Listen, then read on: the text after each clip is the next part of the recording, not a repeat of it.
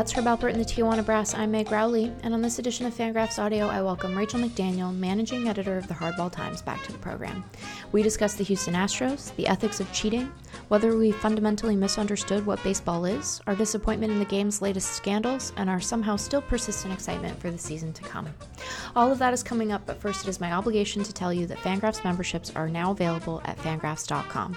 For the monthly cost of a box of drugstore Valentine's chocolate, you can support all the great work at Fangraphs, including Rachel's SABR Award nominated writing, Ben Clemens' ongoing free agency research, Eric Longenhagen's top prospect lists, and David Laurila's Sunday Notes columns. You may also, for a slightly greater greater sum, purchase an ad free membership and enjoy Fangraphs without banner ads, facilitating faster loading times.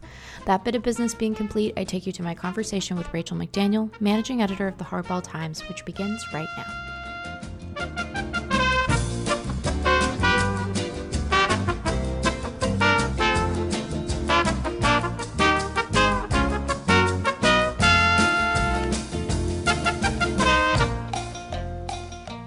Feels, Rachel, like such a monumental achievement to be able to record this podcast given the comedy of errors that befell us the last week and a half when we tried.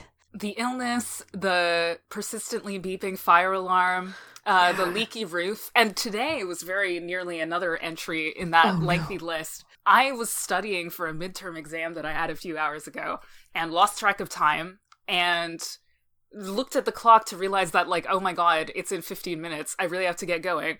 So i raced out of the house with nothing but my phone and my keys and got an uber which is a very recent service here in vancouver. Oh, like really? they just yeah they just opened up the licensing to uber about two weeks ago. Wow. so anyway i get there on time. I do my midterm. Everything's great. And then i exit. And then I try to get an Uber back because mm. I have no money because I didn't bring my wallet and I have no bus pass. And there are absolutely no Ubers available in the area because UBC is so far away and Uber is so new here. And then my phone died. Oh my gosh. So thankfully, my partner was not, you know, at school or asleep and was able to come rescue me with $3. otherwise, otherwise I would not be here right now. it really I wish that both you and our listeners could have seen the the face that I made on Friday cuz we had as you noted like we had to reschedule because I had this horrible head cold and I was just coughing to a point of uh, like anticipatory annoyance on the part of both you and the people who listen to this podcast of me having to hack up along into the microphone. And so we had moved it, and you had the terrible fire alarm, which much more of an inconvenience to you than to the podcast. And we had a plan. Our plan was Friday. And I thought to myself, you know the thing that's likely to disrupt this plan is a is a Mookie Betts trade, and I thought we'll start recording, and then Betts will be traded, and I'll have to discontinue our recording or at least pause it so that I can, you know, issue marching orders and what have you. And it didn't happen. I looked at my phone and I walked into my office to set up so that we could record, and I walk in and I hear bloop bloop bloop and it, we had had i don't know if the weather was as bad at the end of last week for for you up in bc as it was here but we just had oppressive awful soaking rain all day on friday and it did not the the roof of the house i rent did not prove equal to the challenge so but here we are I Here bet Mookie Betts will get traded while we're talking, though. That seems like one hundred percent. Yeah, that seems like a likely thing. But he has not been traded so far, so we will uh, we will press on with the the specter of a Passan or a Rosenthal notification looming. But Rachel, since the last time you and I have had a chance to record Fangraphs audio, baseball has been up to some tricky business. Up to some true hijinks, indeed. Yeah. And so I thought we would talk about the hijinks because, well, you know, a lot of words have been spent both on our various podcasts and also just on fangraphs.com.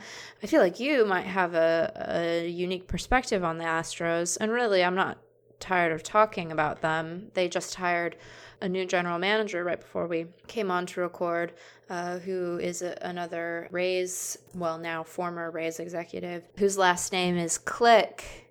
And this is a team Uh, James Click is his full name. This is a team that used banging and also has been accused, although it has not been proven by anyone or substantiated, uh, of perhaps using buzzers. Uh, and so they hired someone named Click, and I find that funny. One might say that Jim Crane ran a successful clickbait operation. One might say that. I can't decide if I'm easily amused or if it'll help me live longer. You know, I don't know. I can't decide if it's good or bad. But I guess one question I have for you, Rachel, is are you dismayed or amused in in the large part by the Astros? Because it can be both things. You can, and many other things too, I suppose. But when you first heard about the Astros sign stealing business, what was your what was your first immediate emotional response to it? My immediate emotional response was amusement because the it, it was the banging scheme. It, yeah. it just sounded so ridiculous. And it's hard not to feel that amusement when you're mostly talking to people like I am who don't follow baseball in any respect and don't understand anything about baseball and are, and so I'm just like, oh my god, the banging scheme has taken over my life, and everybody's like, the banging scheme. So and then you're like, oh, it's a huge deal. They set up a TV screen in the clubhouse, the clubhouse tunnel, and then they were banging a trash can to signal signs. This is earth shattering news, and. Everyone's like, no, no, it's not. That just sounds totally foolish and absurd. And so on on a very real level, it is totally foolish and absurd. Yes. But on another very real level, it is dismaying.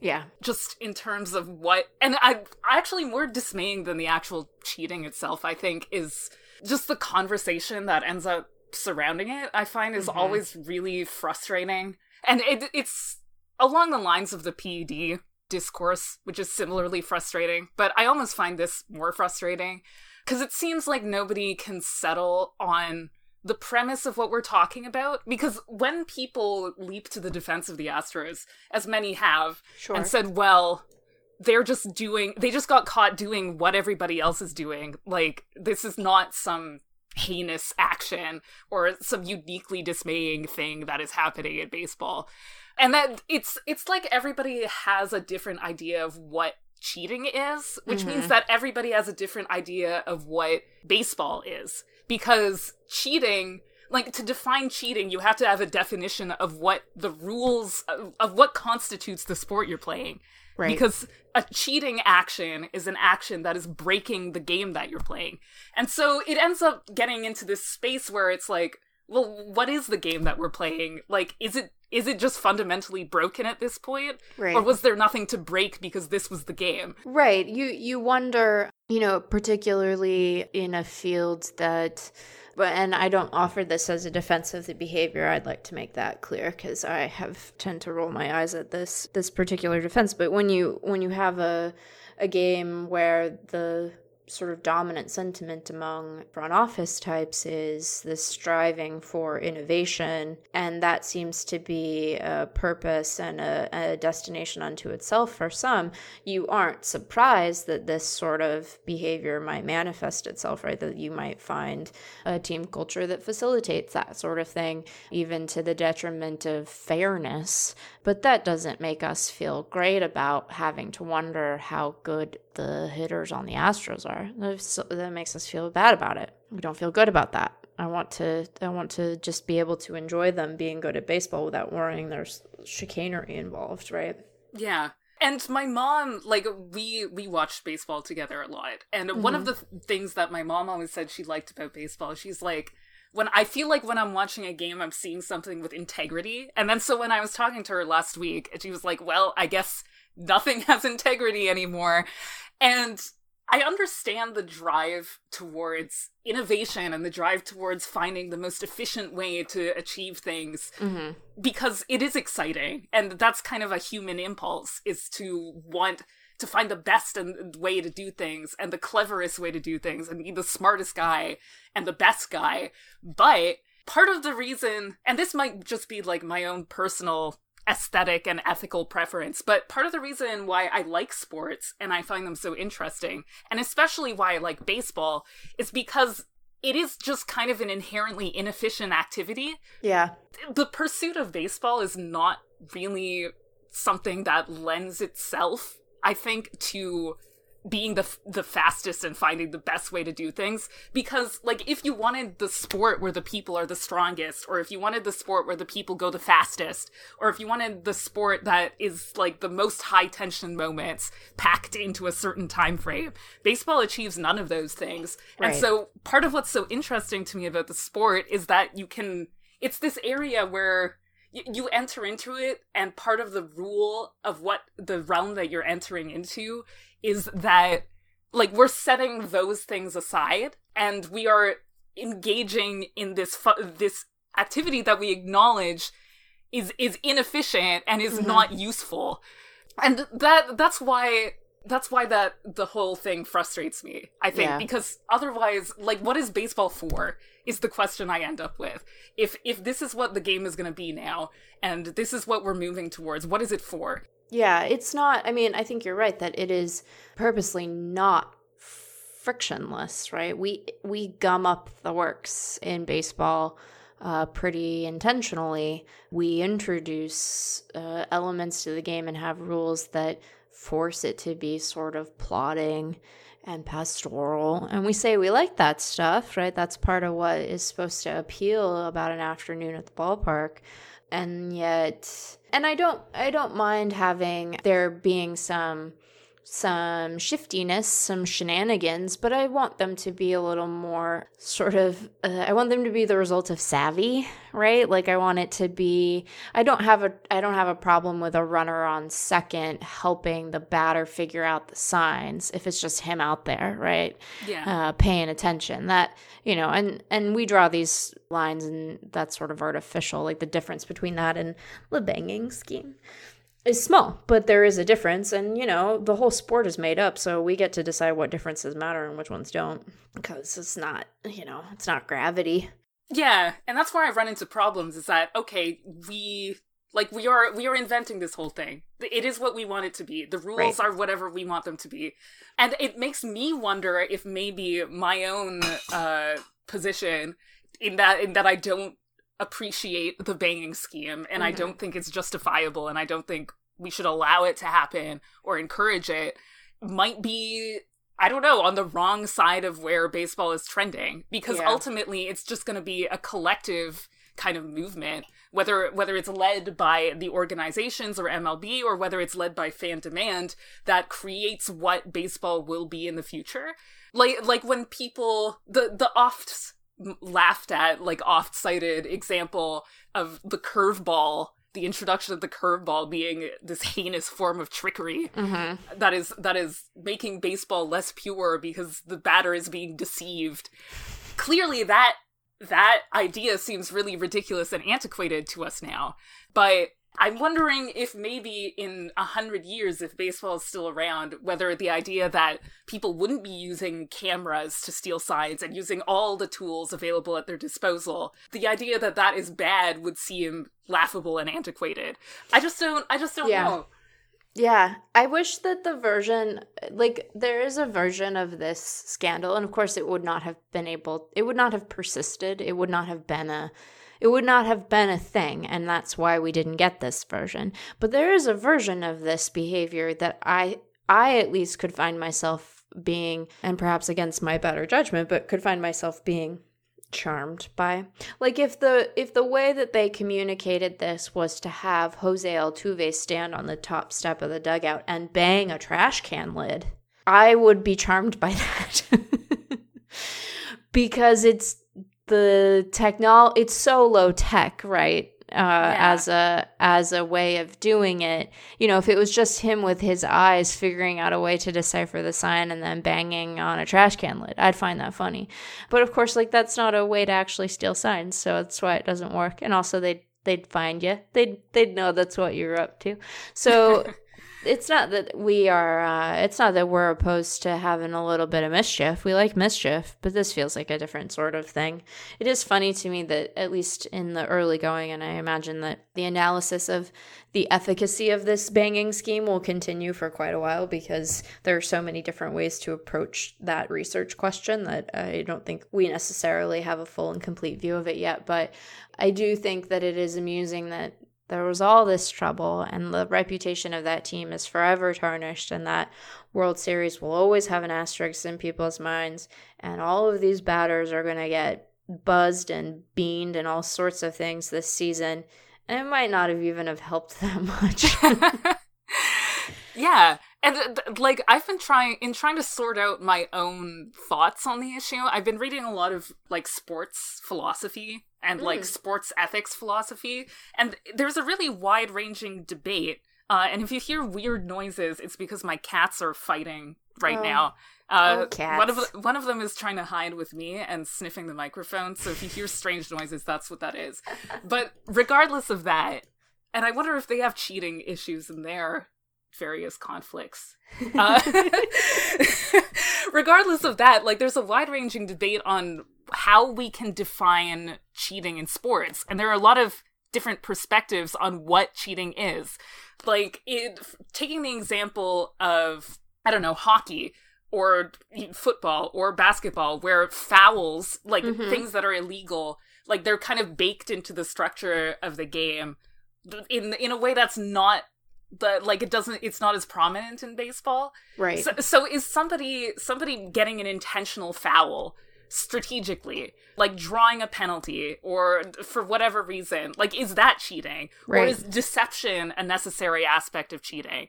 Or is cheating something that's not necessarily against the letter of the rules but is against the ethic of the sport? And then and then you get into the whole really knotty issue of what is the ethic of the sport and is that important to the sport? Right. Like to defining the sport as a whole.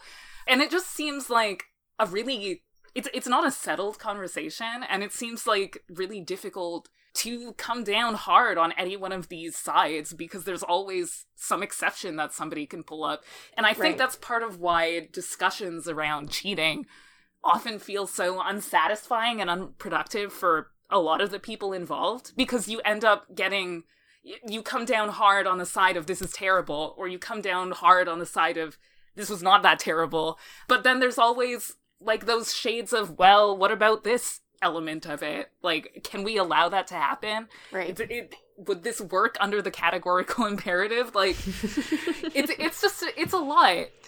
And I, I, on one level, I enjoy thinking about it because it's kind of a ultimately a lower stakes way to think about these kinds of ethical issues than right.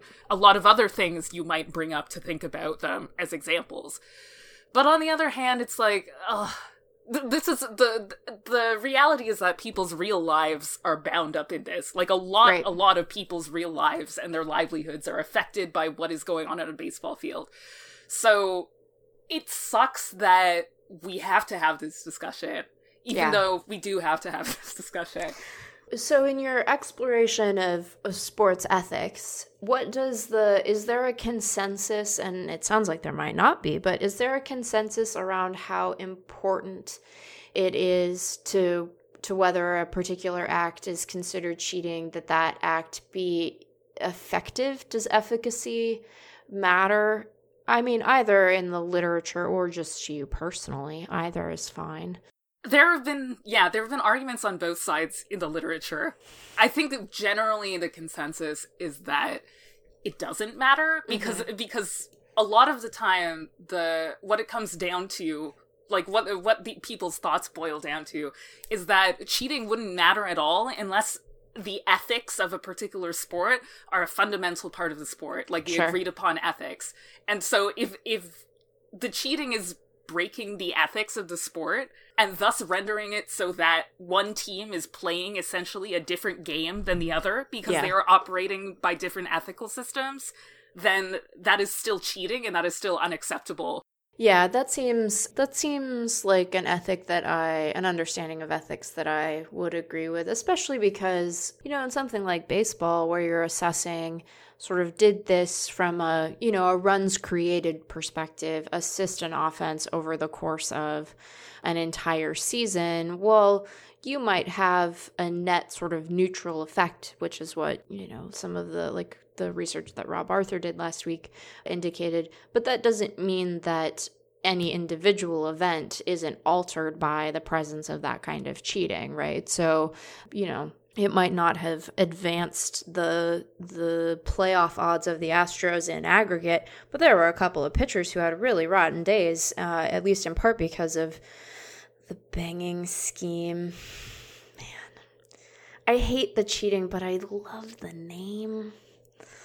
Yeah, that's where that's where you come into like, well, okay, this is also an absurdity that's going to be like right. when people look back on this in 200 years, if if people look back on this in 200 years i don't want to overestimate the importance of our current era and the importance of baseball in our current era no but i do but, appreciate the optimism of assuming that we'll all be around in or someone will be around in 200 years so i'm here for that i just try to operate with that as like axiomatic like we don't worry about it people yeah. will figure it out yeah but if people look back on this in 200 years it's gonna be like a curiosity. Yes. Like like how we look back on the scandals of baseball of old, like not even that long ago, are mostly we mostly look at them as curiosities because most of the people involved are no longer around.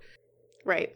So it, it, it comes down to the immediacy of it and like how it affects people like we can feel the effects now and people yeah. who were involved can feel the effects now and that's what makes it suck yeah even though it is funny Right. And we are, I think, baseball more than most other sports. And that isn't to say that other sports aren't interested in chronicling their own history, but, you know, baseball is detailed obsessed, is detail obsessed, but also I think acknowledges that over time, our memories of specific players or seasons or what have you will fade, which is why everyone fixates on the postseason so much because it's one of the few times when we all come together to like collectively make a memory of a thing, right? We want to we want to remember that guy in the postseason. You know, David Ortiz will probably get into the Hall of Fame on the strength of his postseason record. And part of why it's so impactful is because that's baseball that we all watched together, as opposed to the rest of the, the year when it's um, a largely regional concern. And so I think that we get especially offended when there are teams that have forced their way into that October conversation and then they prove to be sort of ill-gotten. And we don't we don't care for that. We just want to be able to remember the World Series winners and be excited for them. And now we might have two in a row where we're just really not into it. So I don't know. I think that there's like the day to day integrity of baseball operating the way that we need it to. And because it's all made up that needs to that ethical system needs to hold together in a cohesive way or we might just remember that it's all pretend but also we've we've like offended our baseball memory and we tend to get very fussy about that even though i don't know the high and low tech combination it's the sort of thing that i should like. I mean i shouldn't like it. It's bad. It's like cheating. Cheating is bad. I shouldn't like it. Um, but you can tell that they really have lost the thread because even i'm sitting here as a person who might be otherwise amused by these things and think that they really stepped over the line. Banging scheme isn't enough for me to like it.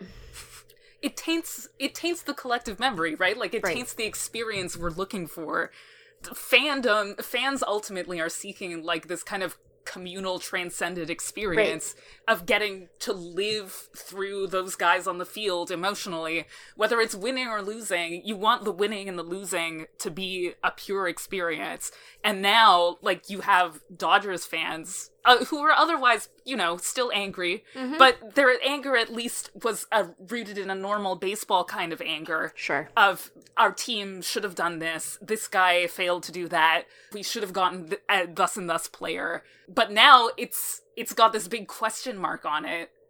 Th- yeah. This, such that even the memory of the losing is tainted because yeah. lose the feeling of losing is such an important part of sports fandom. Yeah. And now that has been altered. And then for Astros fans, now either you've got this defensive tack to it where you're yeah. going to have to defend that beautiful moment of your team's first championship ever. You're always going to have to defend it to people and to yourself for the rest of however long you remember it or it's just going to be tainted for you because it's like well would they have been able to win if that hadn't been happening behind the scenes Right. And I almost wonder because of that if it wouldn't be better. I don't know if satisfying is the right word, but better or more satisfying to know that it had had a really strong effect one way or the other because I think part of the problem with cheating that results in marginal improvement is that you are either, if you are inclined to be defensive on the Astros' behalf, you have something of a case that like maybe this wasn't necessary at all like they were a really good baseball team and they would have won anyhow uh, and you're allowed to to believe that and if you're inclined to be a detractor, you can look around and say, well, yeah, it was a marginal benefit. But when you have very, you know, tightly uh, contested series and you have teams that are almost equally good that marginal benefit is what makes the difference between you know winning a world series and not and it might be more satisfying for us to be able to say, "Oh, they're they're really really very good," or "They were really really rotten," and the the cheating is what did it. But because it occupies this weird in between space, you know, we're we're sort of left to we don't even have like an official narrative to appeal to. We just have to sit here with our wondering of how how big a dif- how big a difference it made. It's really very unsatisfying on the whole, I think. Yeah, it's frustrating. And it's frustrating for the discussions that have to be had. Right. Because like like I was saying before, you can't really come down hard on like it had this effect and, yeah. or this effect because we don't know. Right. And there there are too many nuances and baseball has too many discrete events to really like make that kind of decision. Yeah. I'm curious. I have not prepared you for this question, so if you need to take a beat to think about it, or if you think, oh, that's a really bad question, Meg, I don't want to answer it, you can say those things too. But I have found it interesting. You know, I don't think anyone's looking at the Red Sox and saying, hey, that uh, you guys cheating was good right? We don't have that view. And maybe it's just that the punishment for their their own sign stealing scandal has not yet come down apart from dismissing Alex Cora. But I have found that a lot of people on Twitter which is a very reliable sample of the general sentiment seem quite keen to sort of beat up on Astros players around this, particularly their hitters. And I have not seen, and perhaps this is just a function of who I follow, but um, I have not seen a similar response to the Red Sox hitters. And again, that might just be because we don't know who was involved. But no one seems like they're mad at Mookie. But people are really mad at Jose Altuve. I wonder what you think the reason for that might be. Is it just the general Astros, you know, joie de vivre, or what? What's at what's at work there? Do you think? Yeah, I think a lot of that has to do with kind of like when everybody was doing their end of decade lists of of like the decade in baseball mm-hmm. who who were the most important teams who like the astros have to come out as at the top of that list or very near the top yeah. of that list right because they're so emblematic of so many of the discussions that have defined baseball for the last decade. Yeah. They are this highly analytical organization. They've embraced all the technology. They tore the team down completely in the first part of the decade and were just absolute ass garbage in in an unprecedented way and then roared back to be so good in another mm-hmm. unprecedented way and they have this reputation for like not caring whether they're in terms of the like the front office culture not caring whether they're well liked by other organizations mm-hmm. it's very insular it's very like tight tightly knit and proprietary and so i think because the astros defined so many of the contentious issues around baseball in the in the past decade they are what defines now th- this whole sign technological sign stealing issue. Sure. And and also it's also partially that like you said we don't know who exactly was involved for the Red Sox and and we have less of an idea of what the effects were and what the exact mechanisms of the sign stealing were. Like there was no to date there has been no Mike Fiers right. of the Red Sox.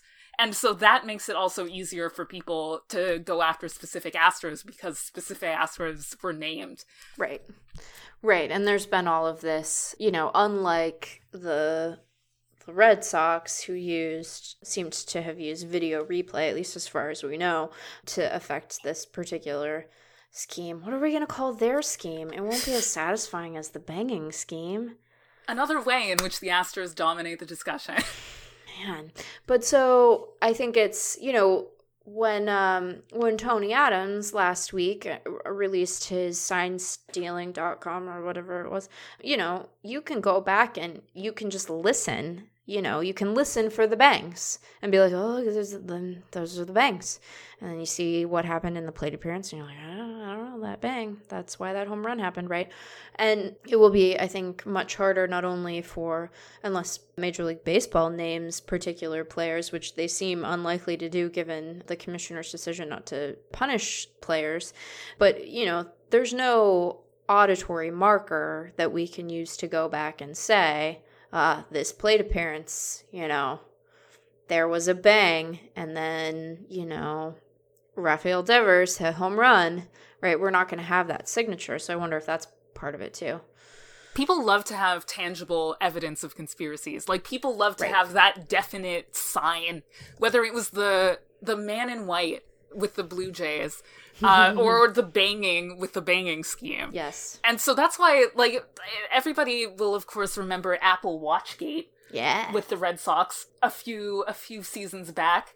Th- that didn't make nearly as big a splash as this because an Did Apple not. Watch is not as satisfying a symbol as like an ominous man in white looming down from the stands or as somebody banging a trash can. Yeah, no, I think that that I think that that is true. Although I have wondered, I guess I was happy to find that there actually is any kind of a use case for Apple Watches at all because I will admit to being skeptical of that. Me too. Yeah, so I don't I uh I don't know, I don't know about that.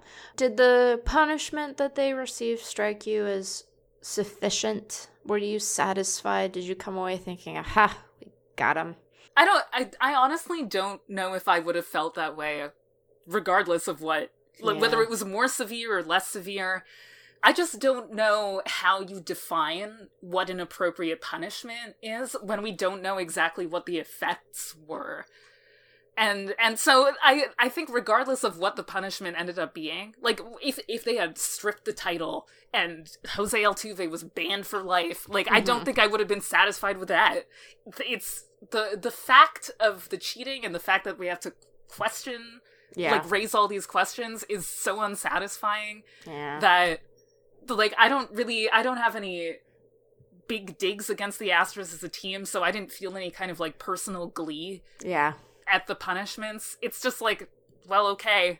Uh, this sucks. This still sucks. like there's not there's not really anything that the the punishment handed down can do about that. Yeah.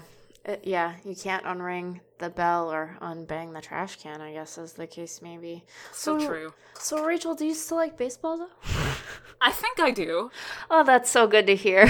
yeah, I've, I've asked myself this question quite a bit. Yeah. Over, like, the winter especially, but I don't know, even just generally the entire time that I've been writing. I think I think writing kind of makes you question whether you like it or not because writing yeah. can be so stressful yes. and and it can suck so much and you're just like why am i doing this yes. do, do i even care what what is going on here and to date i have continually come down on the side of i do care but i have wondered yeah i think that i i mean everyone will be relieved i think to hear that i i still like baseball although i i would i would like it to be it wouldn't be terrible for it to be kind of quiet for a minute, you know?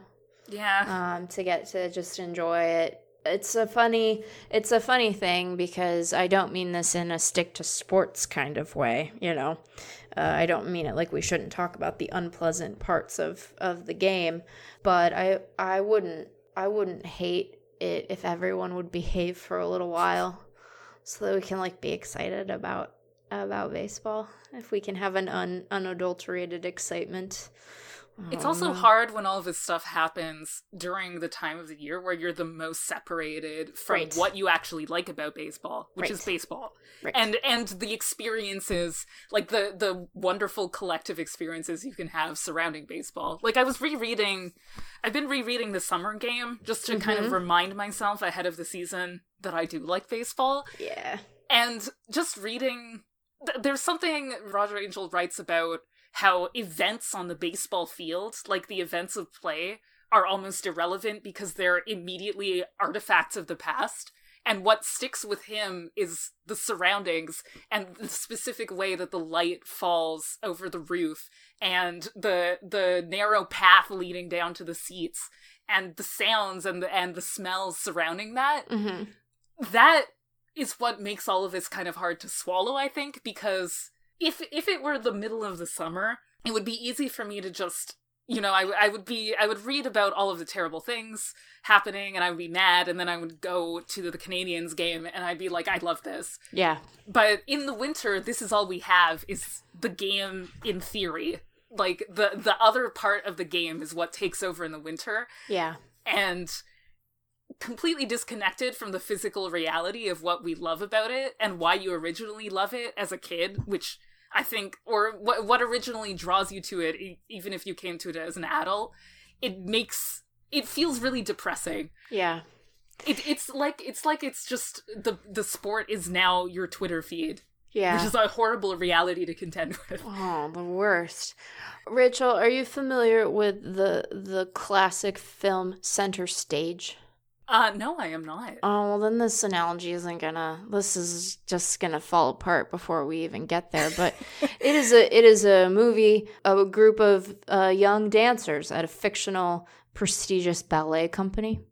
And there is uh, one of the dancers is played by Zoe Saldana, and she is, you know, she she is very talented, but she's got an attitude, and she clashes with the stodgy ballet establishment. And I was very bad at ballet, and so I didn't dance for very long. But this feels like a thing that could have happened because they are, can be kind of stodgy sometimes. And she is given advice that she ends up seeing to be quite wise, but in the moment she feels sassy about from one of her her ballet teachers that you know when you are feeling sort of off balance and out of center and like everything is the worst and you're dealing with drama that you have to like return to the to the bar not like where you drink but where you you know stretch and do stuff a, a, as a ballet person. And i have had the experience of being very irritated with baseball and then i go to a baseball game and I'm like, oh, I'm not baseball man. and so I think you're right that we uh, we don't have the option to uh, return to the bar, which is a movie reference that means a lot to you personally, and I'm sure to all of our listeners, many of whom are men. And so it is. It was a rougher scandal uh, in some ways, even though uh, than say the the awfulness with Brandon Taubman, even though in terms of my personal experience of my my job and baseball that struck me closer because I got to watch baseball the next day. Yeah. And so all of that to say, I'm really looking forward to spring training. Oh yes. Also because it'll be warm. Rachel, how's the weather been in Vancouver this this winter? It has been well, I think we had about two days of with no precipitation in January. And in fact, the day that was so accursed to us when your roof leaked Mm. on Friday, Yes. I had to go to the doctor in the morning. Uh, I woke up early. I took a step out into my alley, and the alley was, you know, completely full of water. I was getting pounded on the head by giant raindrops, and then a taxi sped by me and completely soaked me. No. So that was how my day started. So when you messaged me and said that your roof had started leaking and we wouldn't be able to podcast, I was almost Relieved. not surprised. Oh, I was going to say relieved because then you just got to succumb to the irritation of your day. Yeah, it felt very cursed. And and as I recall, the last time, maybe not the last time we tried to record an episode, but we uh we had a bit of difficulty in September when I was at Fall League. Uh, Yeah. with noise and internet and all sorts of nonsense. So I don't know. I think that the, what what this shows is that when we want to podcast, you and I, we should just plan to be delayed for three weeks, and I might record other episodes in the meantime, and then we'll, um, you know, we'll turn around and the bad luck will have passed. We'll have, you know, saged our apartments or what have you, and be and be ready to record. But sometimes I do wonder if I really love baseball or if I just like being warm. Honestly, it might just be the warmth. It's certainly it's uh, certainly both things. I don't know what the exact mix is of the both things, but I think it's certainly both things. Definitely. So you still like baseball? That's good. We don't like cheating. That's bad. I, am glad that our official editorial stance is that cheating is bad. That strikes me as a good spot to land as a site. I know that like baseball is still a little ways off, although it feels much closer since you know, pitchers and catchers are going to report soon. And unlike, you know, the last two years, we actually have had a fair amount of free agent activity. But I wonder if you've given some thought, Rachel, to what you're looking forward to the most for this coming season. Are there any things that you're especially excited about? Hmm. What am I looking forward to? I'm looking forward to going back to spring training hmm. because mm. yeah. it was just such a great experience last year going for the first time. Yeah. And I'm, I'm looking forward to I have uh, tentative plans to go to opening day for the first time. Oh, I am, cool. I'm planning to to go down to Seattle with one or more of my brothers.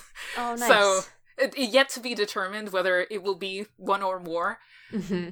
But I'm. It'll be really interesting, I think, to experience that, even though it's going to be the Mariners versus the Rangers.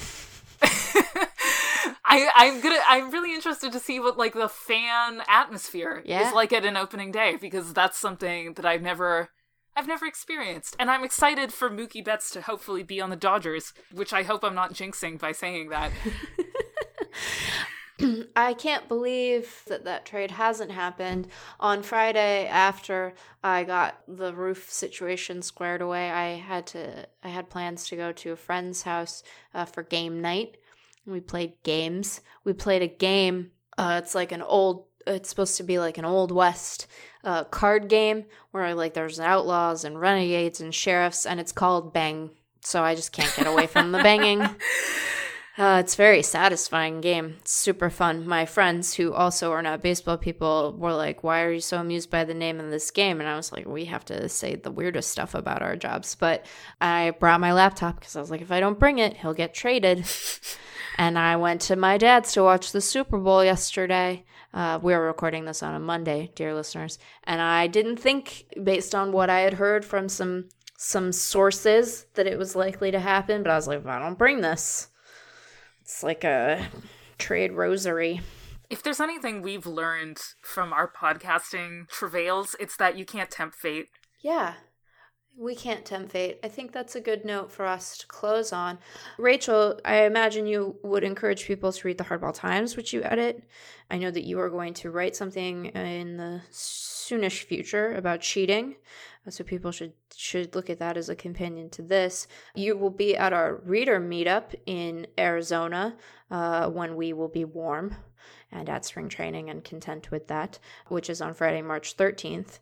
Kind of a spooky day. I didn't realize that we were going to have a Friday the 13th meetup. Uh, maybe we're tempting fate again just can't get away from it. It's very concerning. Yeah, fate. It's always with you.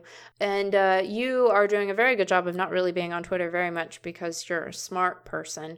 But are is there anything apart from the hardball times and uh, your presence at spring training that you would like to to plug to our listeners? I will do some shameless self promotion and say that I am up for a SABR Award. You are, and congratulations. Thank you. And so you can go vote for me if yeah. you so choose, or vote for anybody else. Yeah.